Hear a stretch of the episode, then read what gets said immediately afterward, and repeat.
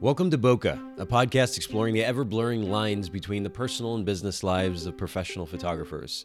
This is your host, Nathan Holritz, and I'm so excited to have you join me in connecting with photographers and entrepreneurs in the photography industry as we discuss photography, building a business, and still having a life through it all. This podcast is brought to you by Photographers Edit, custom post production for the wedding and portrait photographer. And now, let's dive into conversation. Perfect. We're live. Yay! so excited. I'm here with Jessie Evans. This is actually pretty much the first time that we actually had the opportunity to meet in person. We've been chatting a little bit online, but we're here at the Photo Native Conference. You're actually one of the founders of the conference, correct? Yes, that's right. I am. And I asked if I could interview you for the Bokeh podcast, and you were very gracious in being willing to take a few minutes to sit down. I know you guys are busy kind of setting things up right now. Um, but thank you so much for making time to chat with us for a bit. Yeah, my pleasure. I'm more than happy to take a break from working to chat. So it's not a bad trade off. Well, that's great. And your, your husband, Jason, was actually just uh, shooting an Instagram story for you. He was standing nearby. But obviously, you're married and then you have four kids. Is that right? I do. I have four kids. I have a daughter, she's six, and then three boys a four year old, a two year old, and a 10 month old. Wow. So you've got your hands full very full.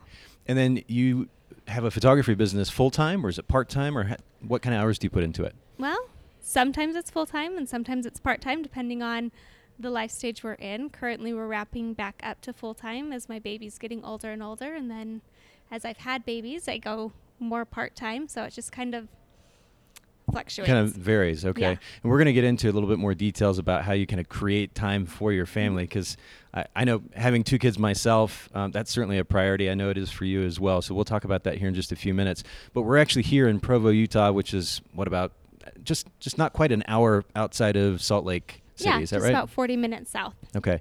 Beautiful, beautiful area. We're actually, well, it's dark right now, but we're sitting here right next to these really big windows and stunning snowy mountains just outside the windows. It's a stunning view. Gorgeous. I love, love the mountains. I couldn't live away, away from them. They're my favorite. And are you from here originally? I am. I am from Orem, which is just next door neighbors to Provo, and born and raised in Orem, and went to Orem High School and now I still live in Orem. Perfect. It's and then wonderful. did you meet Jason in school here locally as well? We did. We met in college. Cool.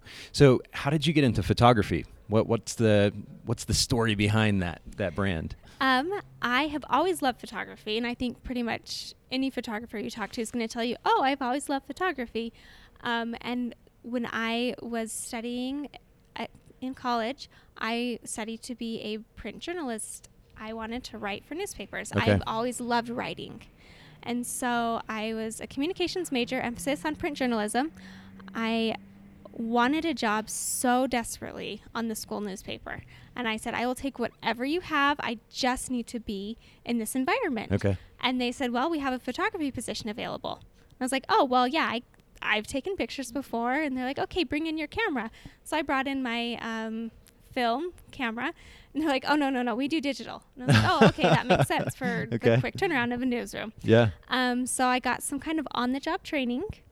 And then once I graduated, newspapers were pretty much dead.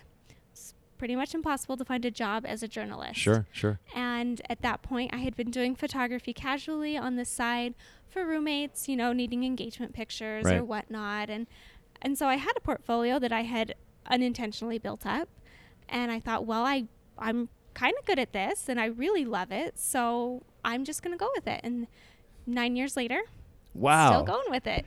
I love the simplicity of I'm just going to do it. Just yeah. make a decision and make it happen. You know, my dad always talked about how when he was younger, his stepdad told him the only thing you need to be in business is a business card. You just tell people, this is what I do, here's my business card, and that's it. It's as simple as that. And so I've just kind of always had that mindset that if you're going to do it, you just do it. And you just say you're going to do it, and that's that. And would you say so for photographers that are just starting to get into, or at least interested in getting into the industry? You hear the question a lot when do I actually start my business? When do I get into business? How would you respond to them that? Oh, that's a good question. I would say if you are shooting and you're in demand, then you are in business. There's I don't know if there's really an official, okay, now I'm going to be in business. You know, I think it's definitely good to do those first steps of getting a license and getting legal. Um, but you're in business when you want to be in business. And I love the simplicity of that notion, of, of just choice. I'm going to make this happen. Yeah. Hopefully, there's a little bit of skill to back it up. Right. Hopefully. And hopefully, there's at least a slight bit of understanding about business, though. I think we have a tendency of just kind of learning on the fly as, as entrepreneurs. But Mm-hmm. um, I love the simplicity of that idea. Let's not overthink it too much. Make a decision, go for it. That's really Yeah. powerful. Absolutely. So, a theme that I noticed uh, both on the website, and I think maybe even on, on your business Facebook page, was this focus on the story. You talked about being involved or having an interest in photojournalism. You enjoy a story or telling a story. How would you? How does that then tie into photography for you? Um, I would say that's probably the key thing that I learned from my degree in journalism is everybody has a story. And to me, photography is about telling your story. And everybody's story is unique to them. And I don't think there's a one size fits all method of photography for each client. Sure. Um, I think it's important to, you know, get to know that client so that you can know their story so you can help tell that story. That makes sense. Yeah, I, I love the idea that everybody has a story. It's so true. Um, one of the most fascinating things for me is when I'm traveling, sitting in an airport or walking through an airport, I'm looking around at all of these people and thinking about the fact that, just like you said, everybody has a story. Do you have the opportunity to sit down and have a conversation with them to find out what that story might be, much less photograph them, uh, would be would be fascinating. But we have opportunities as as wedding photographers, and you're shooting weddings and and portraits, a combination of both. Yes, I okay, do. but as as wedding ph- photographers in particular, I remember, and I shot for about ten years. Getting or having the opportunity to be in, s- a part of such an intimate day in their lives where family is coming together and close friends are coming together to celebrate this couple the fact that we're given the opportunity to be there and be a part of it and tell that story is really really powerful but what would you say whether you're approaching maybe more specifically wedding photography because that tends to be a more bit more journalistic Mhm. um, potentially your portrait photography i'm not sure exactly how you approach portraits maybe we can get into that but what are two or three key elements to, stel- to telling an effective story with imagery? This is something, you know, telling a story, it's a phrase that's thrown around a lot in photography, but I don't ever get the sense, uh, the same way that I did looking at, at your work or your website, um, that there is this real focus on telling a story. How do you go about telling an effective story? Um, I think, like I mentioned earlier, I think in order to tell somebody's story, you do have to know their story. Hmm. And in order to know their story, you need to make them feel comfortable with you.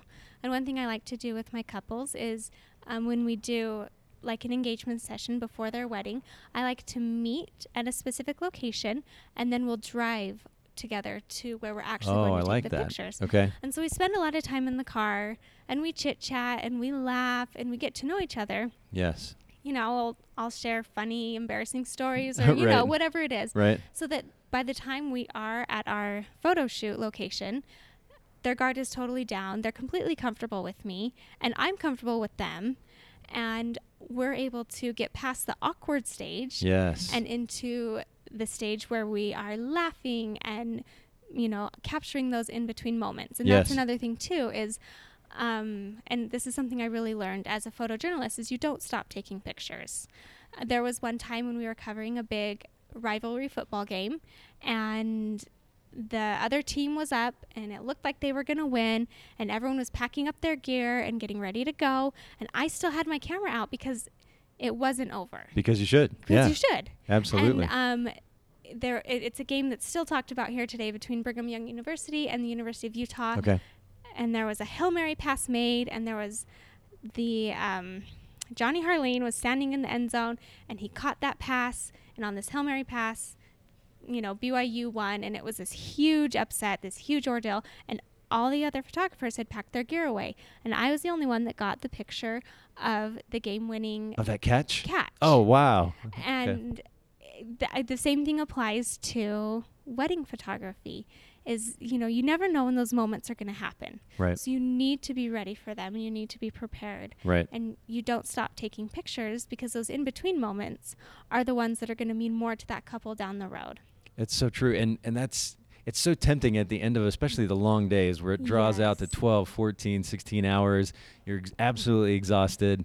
Um, you're going to put you want to put that equipment in your bag and get out of there as quick as you can. And there are still those moments at the end, like you were talking about, that that could be some of the most beautiful images that you capture from the day if you're ready, if you're aware. Right. And it just takes a bit of proactive effort to, to be that aware and be ready for the for the shot. I want to go back though to the way that you handle engagement sessions because I think this is fascinating. Engagement sessions were a regular part of what we offered our uh, our clients because it was a great opportunity to get to know them. We at that point had probably I'd probably met with at least the bride prior to the engagement session for a consultation. Had would you have normally met with at least the bride? yes. Okay. Yeah. So we had that meeting. It's a relatively short meeting, but um, beyond that, my assumption was, you know what, we can just go take photos at the engagement session. This is where I'm going to get to know them. But I love the idea. I wish I'd had this tip back when I was still shooting. I love the idea Yeah. that you actually take the time in the car where it's relaxed. Even just the simple idea that you're not having to make eye contact with each other while you don't know each other that well probably makes conversation a lot more comfortable.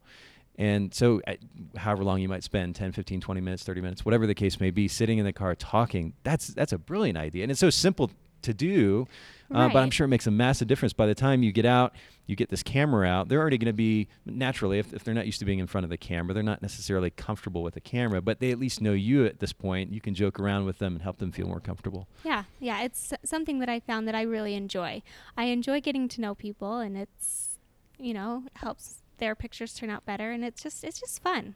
And that's why I love what I do. Is I love to have fun.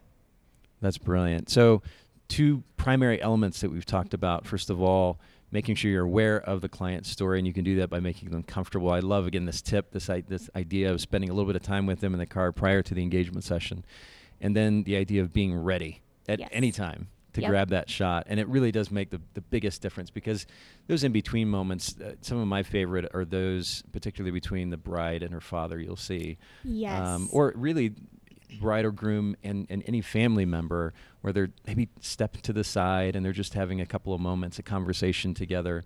Uh, those types of moments, unless you're ready, if you're only looking for the, the, the quote primary shots of the day, Right. If you're just checking off the checklist, you're not going to get anything special. you're going to miss out on that. So that's a great tip too. That's really great. Well, we talked about the fact that you've got four kids. yes. You got your hands full. yes. I want to know what a day looks like for Jessie. what, what like what's a day in the life of Jessie and her kids and her business? You've got a conference. and I, I want to touch on that here in just a little bit. How you how you started this conference, but um, what does that look like? Um, it looks like organized chaos. okay. This is what it looks like. All right. I'm a type A personality. I'm very organized. I'm very OCD. I like things a certain way. Um, but when you have kids, you, you don't get that. And so a day in the life looks like, you know, the night before I've probably been up super late working. And so I'm tired. And then the kids come in and they ask for breakfast. right. And I am married to the most wonderful human in the entire universe because he lets me stay in bed and he gets up and he gets my kids oh, breakfast. Oh wow, yeah, he is the most wonderful human Oh, being. it's amazing. Those extra 10 minutes make all the difference in the world. Yeah, oh, absolutely. And then it's getting up and making school lunch and sending, you know, my oldest off to school and then my second to preschool and then naps time for my baby and then I get one-on-one time with my 2-year-old and then my son comes home from preschool and then we eat lunch and then all three of my boys nap and that is my happy hour Wow. when I get to sit and respond to emails because and this that's is what about I do. This is about what time of the day? This is about one o'clock in the afternoon. okay, all right. And so by the time they're getting up from their naps, my daughter's home from school, and then it's piano practice and homework. And um, we always eat dinner together as a family at Love it. 5:30. It's our it's what we do. Kids are home at five from their friend's house if they've gone, and then we eat dinner at 5:30. They get ready for bed, and they're in bed by seven. And from seven on is work time. wow. Okay, but you said you said organized chaos, but this sounds very organized, more organized than chaos. Well, we have a schedule, but That's what happens great. in between the schedule is crazy. But you know, that's actually a really interesting point that you make because um, this is something that I share with photographers when I have the opportunity to teach on how to create more freedom and flexibility in your life as a business owner. One of the ideas that I share with them is to create a loose structure, not a really. If, if, if you start micromanaging your day in 15, 30 minute segments, Right. it's it's going to be overwhelming and and probably st- more stressful than anything else. But the idea of a loose structure that kind of guides you through your day, but then you have those in between moments that the flex, the flexibility of those in between moments to Right. to change things up a little bit if you need to. I love that. That's really really great. So you said seven o'clock they go to bed. At this point, then you have more time to, to dive into work. yes. Okay. And do you find yourself working and you tend to work late into the evening or does it vary? It varies. It Okay. depends on the season. If it's wedding season or photo native season, there's a lot more work going on. Sure. Um, if not, then there's a lot more Netflix binging going Yes, on. You know, okay. it just kind of depends. And is that is that an opportunity for you and Jason to connect too? I mean, do you guys enjoy watching shows together and that kind of Yes, thing? we do. Okay. And then do you have opportunities to spend time with each other beyond that? Do you kind of create or set aside time uh, to, to spend with each other? We do. We like to travel a lot, and so we um, we go on vacation a lot together, Brilliant. and it's a lot of fun. Yes. And so that's kind of our we we spend a lot of time together throughout the day. He's a software developer, and he sort of he doesn't work for himself, but he works for a company where they are all independent contractors.